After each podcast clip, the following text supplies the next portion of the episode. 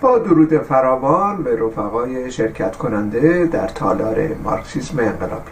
سوالی که مطرح شده این است که ما به عنوان مارکسیستای انقلابی آینده جامعه خودمون رو پس از سرنگونی نظام سرمایداری و آغاز انقلاب سوسیالیستی چگونه می‌بینیم؟ آیا برنامه های دقیقی در ارتباط با رژیم بعدی و دولت بعدی داریم یا خیر؟ رفقایی که این سوال رو مطرح کردن عموما در ارتباط با جریانات و گرایش های مدافع نظام سرمایداری گفتگو می‌کنند و آنها چنین وانمود می‌کنند که مارکسیست های انقلابی صرفا عملگرا هستند و خواهان تغییر جامعه هستند اما آینده ای از نقطه نظر سیاسی از نقطه نظر اقتصادی و اجتماعی و آینده روشنی رو ندارد. و اگرم آینده ای داشته باشند تفاوتی با آنچه که در شوروی اتفاق افتاد یا چین اتفاق افتاد یا کره شمالی اتفاق افتاد نخواهد داشت. در نتیجه از ابتدا انقلاب سوسیالیستی رو محکوم به شکست وانمود می‌کنه. در ابتدا می‌خواستم ذکر بکنم که ترسیم برنامه دقیق برای آینده کاملا یک برخورد غیر علمی خواهد بود. چون ما از طریق ترسیم یک چشمانداز عمومی وقایع دقیقی که ممکنه اتفاق بیفته در آتیه رو نمی‌تونیم ارزیابی کنیم یا پیش بینی کنیم. روش مارکسیستی روش علمی هستش. ما هم مانند هر علم دیگه ای اون چشمانداز و اون چیزی که باید حاصل بشه رو ترسیم می‌کنیم و اون چیزی که باید به ازمهلال بره و از میان برداشته باشه روشن می‌کنیم. و بعد برنامه های عمومی که میخواییم بهش برسیم اشاره می‌کنیم و این رو واگذار می‌کنیم به آینده. واگذار کردن این به آینده این مفهومی نیستش که یک تصویر عمومی از وضعیت نخواهیم داشت. به این مفهومه که یک برداشت غیر علمی خواهد بود. چون علم علم مارکسیستی مانند هر علمی دیگه ای از آزمون و خطا در واقع تجربه کسب می‌کنه. می‌خواستم چند نمونه تاریخی در این مورد ذکر بکنم. در مورد خود کارل مارکس پیش از تجربه عملی انقلابی که پاریس رو به لرزه در آورد کامون پاریس که به مدت دو ماه در دست کارگران و زحمتکشان قرار گرفت تصورش از این دولت بعدی کاملا روشن نبود. تصور می‌کرد که این دولت موجود می‌تونه یه شکلی ترمیم پیدا کنه و به دولت کارگری مبدل بشه. در صورتی که تجربه کامون پاریس نشون داد به خود مارکس و انگلز که چنین نیست. تمام ابزار دولتی موجود باید سرنگون بشه از هم بپاشه و بعد دولت نوینی جایگزینش بشه.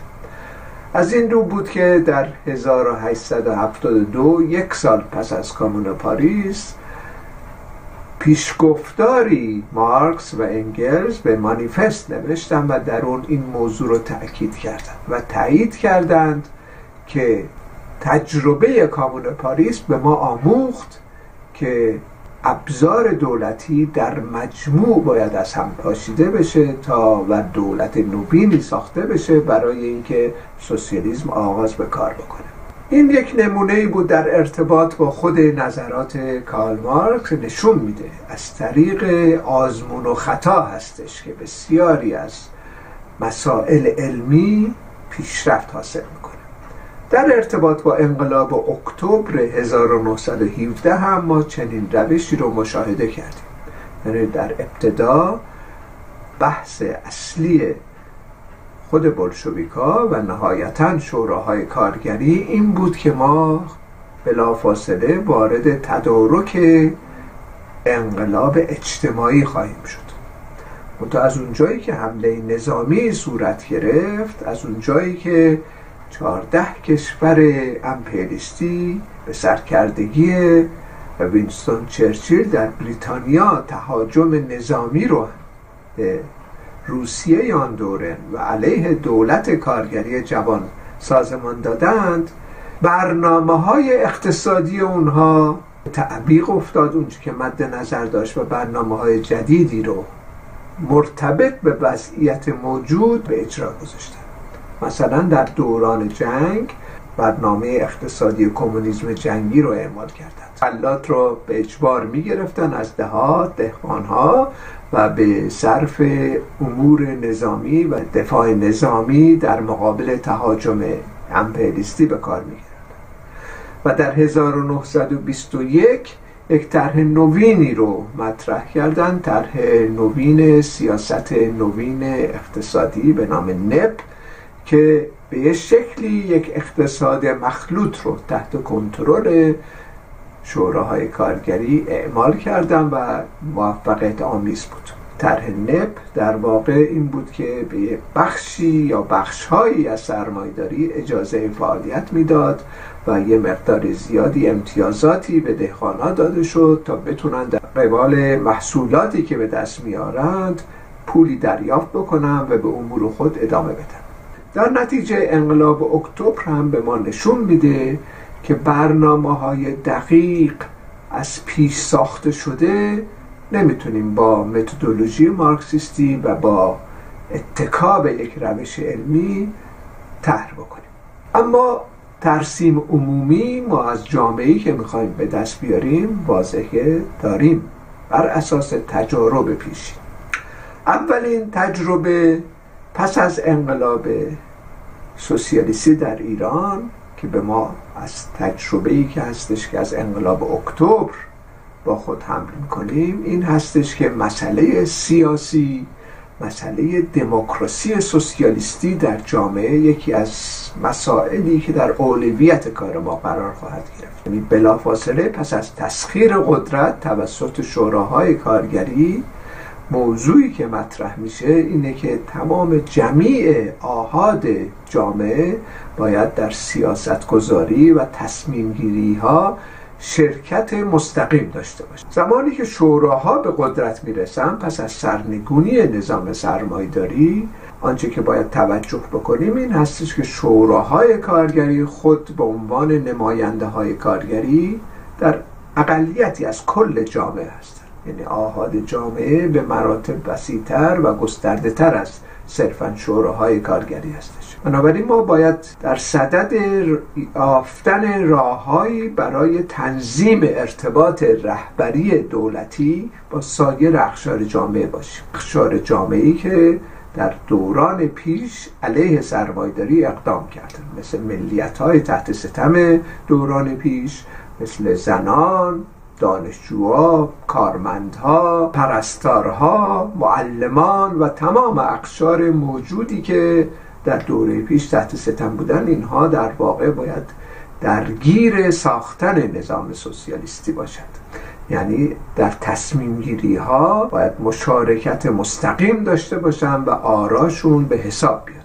بنابراین رابطه بین شوراهای کارگری و سایر اخشار مختلف در جامعه در دستور کار اولیه دولت نوین قرار خواهد گرفت. به عبارت دیگه ما خواهان تشکیل مجلس مؤسسان خواهیم بود. مجلس مؤسسانی که قوانین و قواعد درونی جامعه رو تنظیم بکنه و قانون اساسی جامعه رو تدوین بکنه. روابط بین شوراها و سایر اخشاد رو روشن بکنه. حق و حقوق تمام گرایش های مختلف رو تنظیم بکنه به مورد اجرا قرار بگیره. تشکیل مجلس های مختلف در سراسر ایران برای تصمیم گیری در امور منطقی و محلی یکی از مسائل اصلی خواهد بود که در مجلس مؤسسان به بحث گذاشته خواهد شد.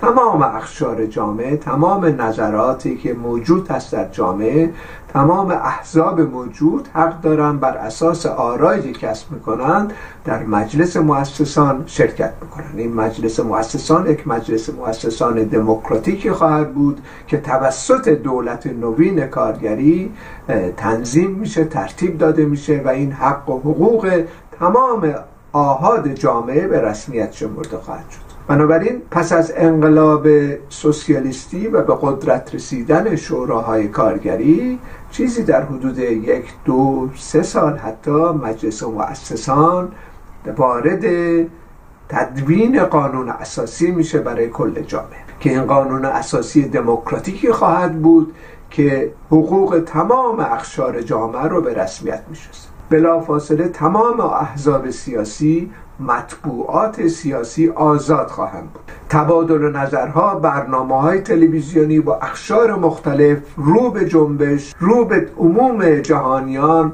تنظیم خواهد شد برای اینکه نشان داده بشه که عقاید و نظرات و برنامه چه نیروی در جامعه اولویت داره و مورد پسند قبول توده ها قرار خواهد گرفت. یکی از مسائل ای که پس از انقلاب سوسیالیستی در ایران مورد توجه اصلی قرار خواهد گرفت تأکید بر دموکراسی سوسیالیستی است.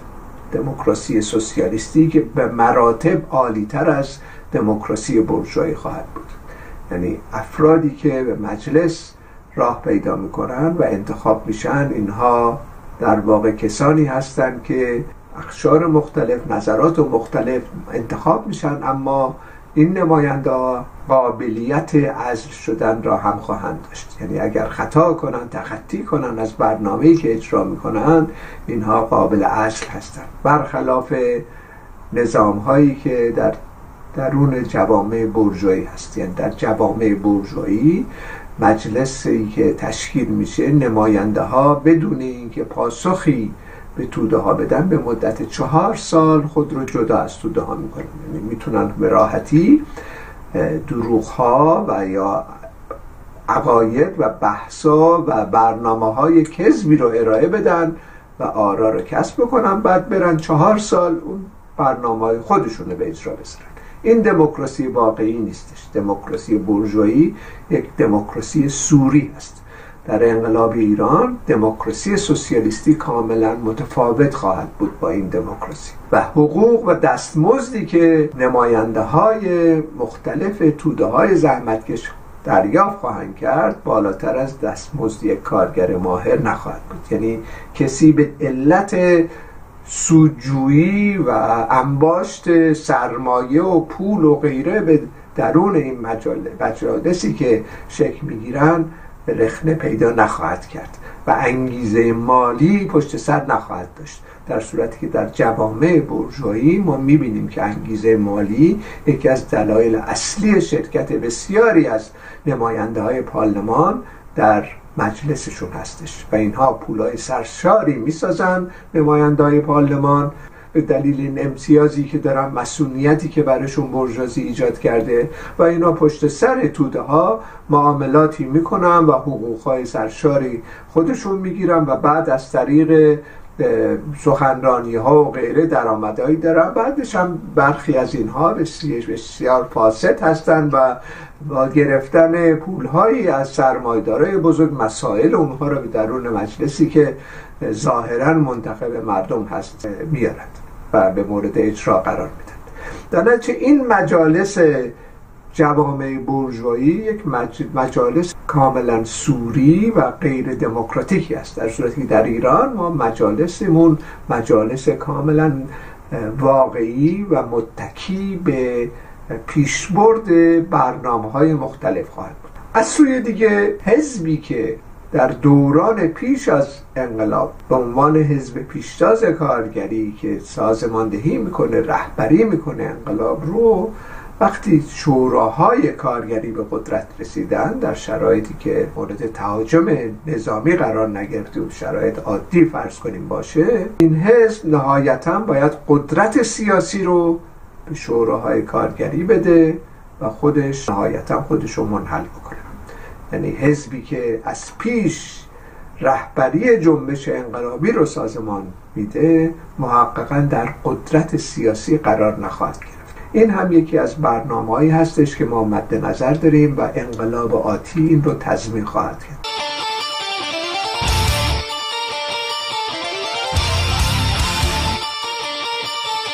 در سطح اقتصادی هم ما با وجود اینکه به دقت نمی‌تونیم از حالا پیش بینی کنیم چه اتفاقاتی میفته اما متکی به تجربه انقلاب اکتبر می‌بینیم که خود لنین در 1921 پس از اینکه جنگ کم و بیش به پایان رسید و در جامعه روسیه میلیون ها نفر به دلیل قحطی و بی خانمانی و بی مسکنی و بی پولی از میان رفتند خود لنین پیشنهاد سیاست نوین اقتصادی رو داد. در واقع سرمایه دارهایی کوچک و با اقسام حتی از خارج می‌تونستن دخالت هایی در امور اقتصادی بکنن تا اقتصاد پیشرفت بکنه. این سیاست نپ یک سیاستی هستش که ما هم باید مورد بررسی قرار بدیم. در آینده در داخل ایران هم ممکنه شرایط این چنینی پیش بیاد با توجه به وضعیت جهانی. اما مسئله که اینجا تأکید می‌کنیم از همکنون و همچنین در انقلاب روسی هم تأکید شد توسط لنین اینه که کنترل تمام امور اقتصادی باید کماکان در دست شوراهای کارگری باشه.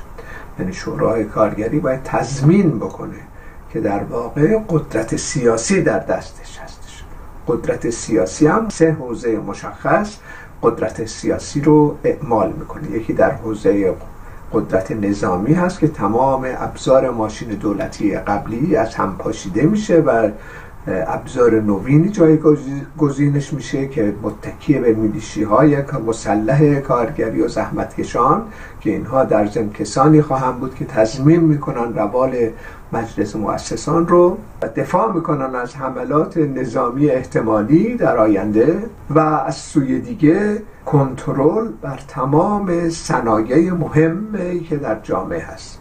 نفت، پتروشیمی و همچنین مشخصا روابط بازرگانی و روابط خارجی. تمام کنترل این موضوعات اصلی در دست شوراهای کارگری باید باشه برای جلوگیری از بازگشت سرمایداری به ایران و همچنین برای تضمین امنیت در سطح جامعه. فرای این سه نکته اصلی که مد نظر رهبری و قدرت سیاسی دولتی شورای قرار خواهد گرفت سایر مسائل اقتصادی به روال سابق ادامه پیدا می‌کنه. یعنی در واقع دولت نوین انقلابی دکوندارها خونه های مردم ابزار کارشون و انواع اقسام ملک هایی که دارن و کارهایی که می‌کنن رو ازشون نخواهد گرفت و این یه شایعه بیشرمانه ای از طرف جریانات سوسیال دموکرات و برجوا و اصلاح طلب هستش که علیه مارکسیستا وارد می‌کنند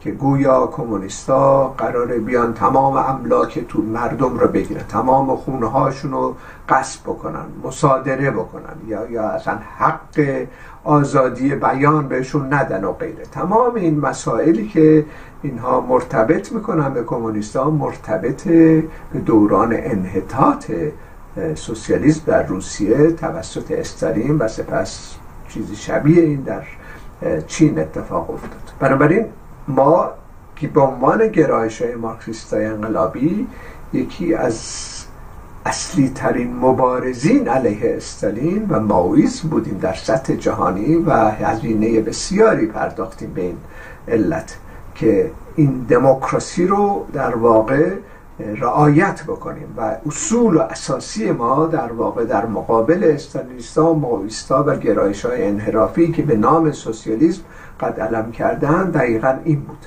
که این دموکراسی و این سنن سالهای اولیه انقلاب اکتبر رعایت بشه. در این اتهام زنی ها کاملا بی اساس هستن و قصد ما و برنامه ای که ما برای آینده داریم مطلقا مرتبط به این موضوعاتی که اینها شایع می‌کنن نیستش. در سطح اجتماعی هم به دلیل وجود نفت بسیاری از اقدامات اجتماعی بلافاصله صورت خواهد گرفت. یعنی اولا بیمارستان ها مدارس تأمین های اجتماعی حقوق بازنشستگی حقوق بیکاری تمام مزایا حق داشتن مسکن برای همه. یعنی یکی از مسائلی که در از ابتدا خواهد بود که این سهمیه نفت به درجات مهمی به کارهای اجتماعی جامعه مرتبط بشه و اقدامات مؤثری در این راستا صورت می‌گیره. در سطح بین المللی هم مراودات اقتصادی با به رسمیت شناختن حق استقلال با سایر کشورها صورت می‌گیره و اقداماتی از قبیل تبادل کالا و حتی رقابت در بازار بین المللی از طریق تمرکز در تولیداتی که قابلیت این رقابت رو داره مثل نانوتک مثل بایوتک و انواع اقسام محصولاتی که خود ایران می‌تونه تولید بکنه. اینها متمرکز میشه. دانشمندای ما محققین متخصصین ما تولیداتی رو به وجود میارن که قابل فروش در بازار بین المللی باشه به این مرابطات کاملا ادامه خواهد سوالی که مطرح میشه اینه که اگر جنگ آغاز بشه یعنی تهاجمات نظامی امپریالیستی علیه ما صورت بگیره ما چه برخوردی می‌کنیم؟ خب اگر جنگ صورت بگیره همون کاری رو می‌کنیم که دولت جوان انقلاب اکتبر 1917 انجام داد یعنی در روسیه چهارده کشور امپریستی همزمان حمله نظامی رو به دولت جوان روسیه و شوراهای کارگری انجام دادن و اینا به خوبی تونستن در عرض دو سال مقاومت مبارزه نظامی این دشمنان رو دفع بکنند و پیروز شدند. ارتش سرخ به رهبری لانتروسکی موفق شد با به کارگیری تاکتیک های نظامی در تمام امور این دشمنان رو دفع بکنیم. مضافم بر اون اون چیزی که باید توجه بکنیم اینه که در شرایط کنونی با خصوص ما متحدین بین المللی داریم.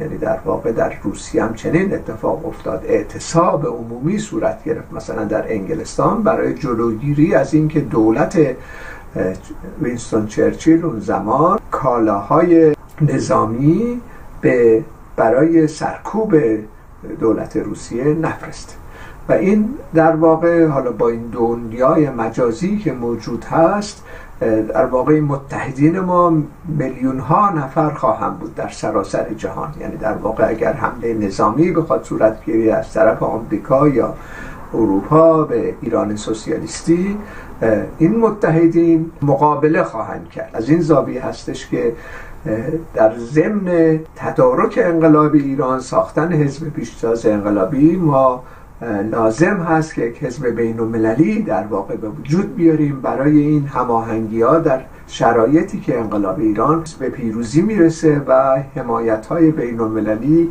در سطح جهانی بسیار اهمیت خواهند داشت. بنابراین ما تلاش خودمون رو خواهیم کرد در صورت حمله نظامی برای پیشبرد مقاصد سوسیالیستی و با اتکاب حمایت بین المللی همانند انقلاب روسیه می‌تونیم پیروز بشیم غلبه کنیم بر این حملات نظامی و در شرایط عادی در صلح بتونیم این امور رو که مد نظر داریم به مورد اجرا قرار بدیم. با تشکر از توجه شما وقت خوش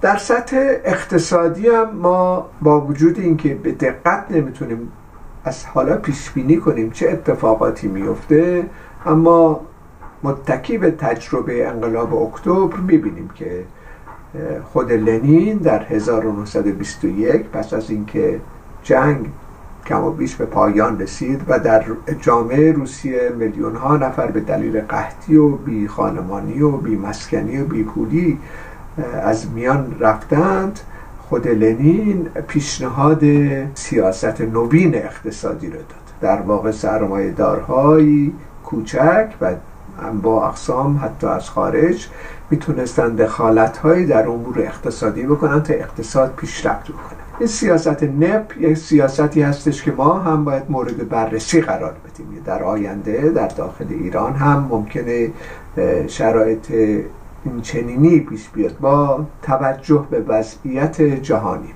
اما مسئله که اینجا تأکید می‌کنیم از همکنون و همچنین در انقلاب روسی هم تأکید شد توسط لنین اینه که کنترل تمام امور اقتصادی باید کماکان در دست شوراهای کارگری باشه.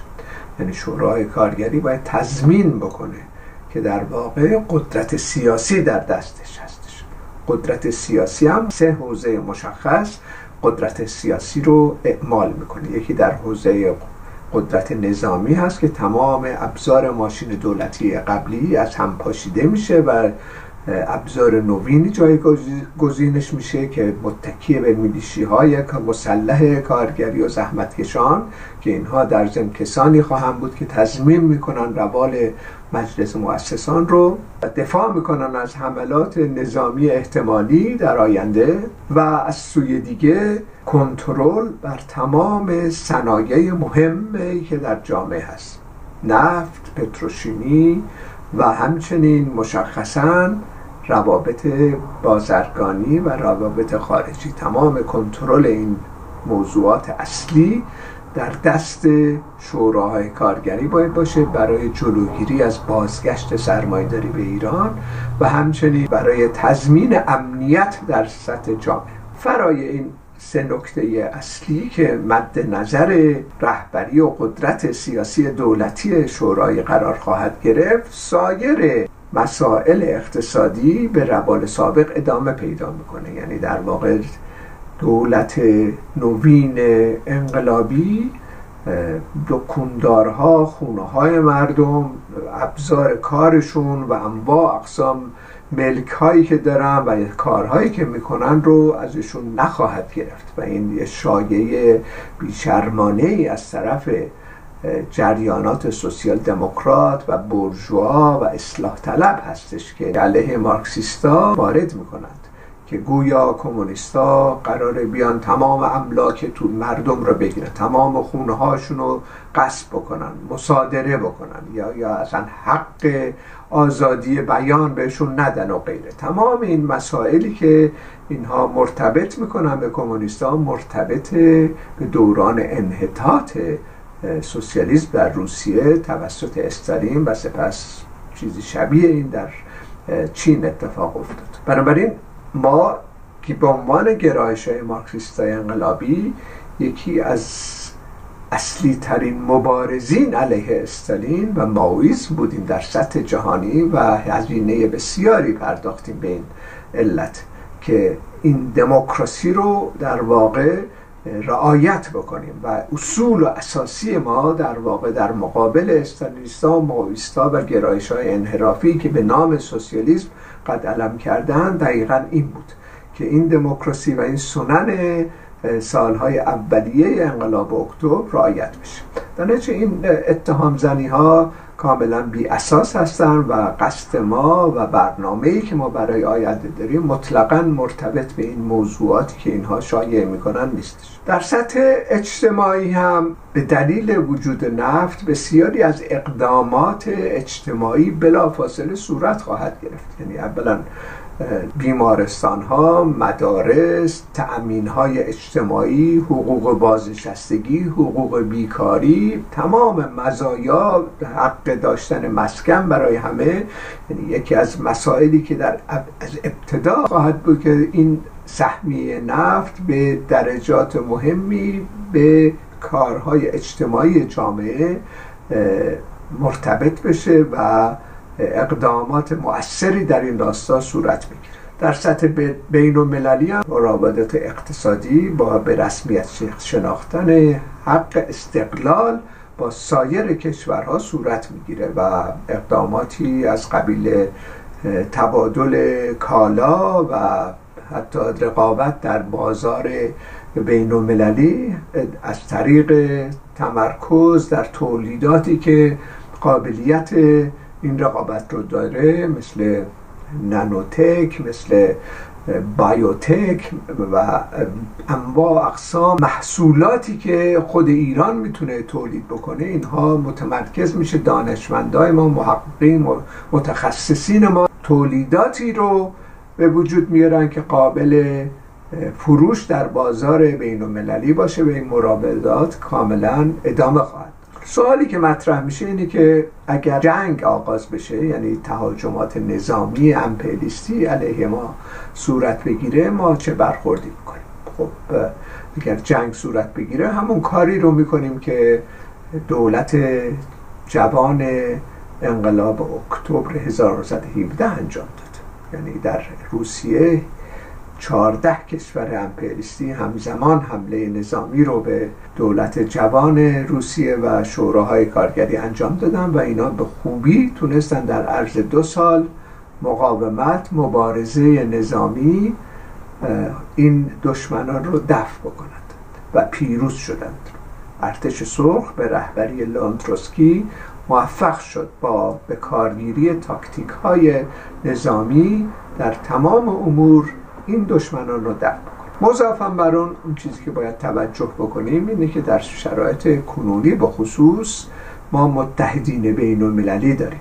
یعنی در واقع در روسیه هم چنین اتفاق افتاد. اعتصاب عمومی صورت گرفت. مثلا در انگلستان برای جلوگیری از اینکه دولت وینستون چرچیل اون زمان کالاهای نظامی به برای سرکوب دولت روسیه نفرسته و این در واقع حالا با این دنیای مجازی که موجود هست در واقع متحدین ما میلیون ها نفر خواهم بود در سراسر جهان. یعنی در واقع اگر حمله نظامی بخواد صورت گیری از طرف آمریکا یا اروپا به ایران سوسیالیستی این متحدین مقابله خواهند کرد. از این زاویه هستش که در ضمن تدارک انقلاب ایران ساختن حزب پیشتاز انقلابی ما لازم هست که یک حزب بین المللی در واقع به وجود بیاریم برای این هماهنگی ها در شرایطی که انقلاب ایران به پیروزی می‌رسه و حمایت های بین المللی در سطح جهانی بسیار اهمیت خواهند داشت. بنابراین ما تلاش خودمون خواهیم کرد در صورت حمله نظامی برای پیشبرد مقاصد سوسیالیستی و با اتکاب حمایت بین المللی همانند انقلاب روسیه می‌تونیم پیروز بشیم غلبه کنیم بر این حملات نظامی و در شرایط عادی در صلح بتونیم این امور رو که مد نظر داریم به مورد اجرا قرار بدیم. با تشکر از توجه شما وقت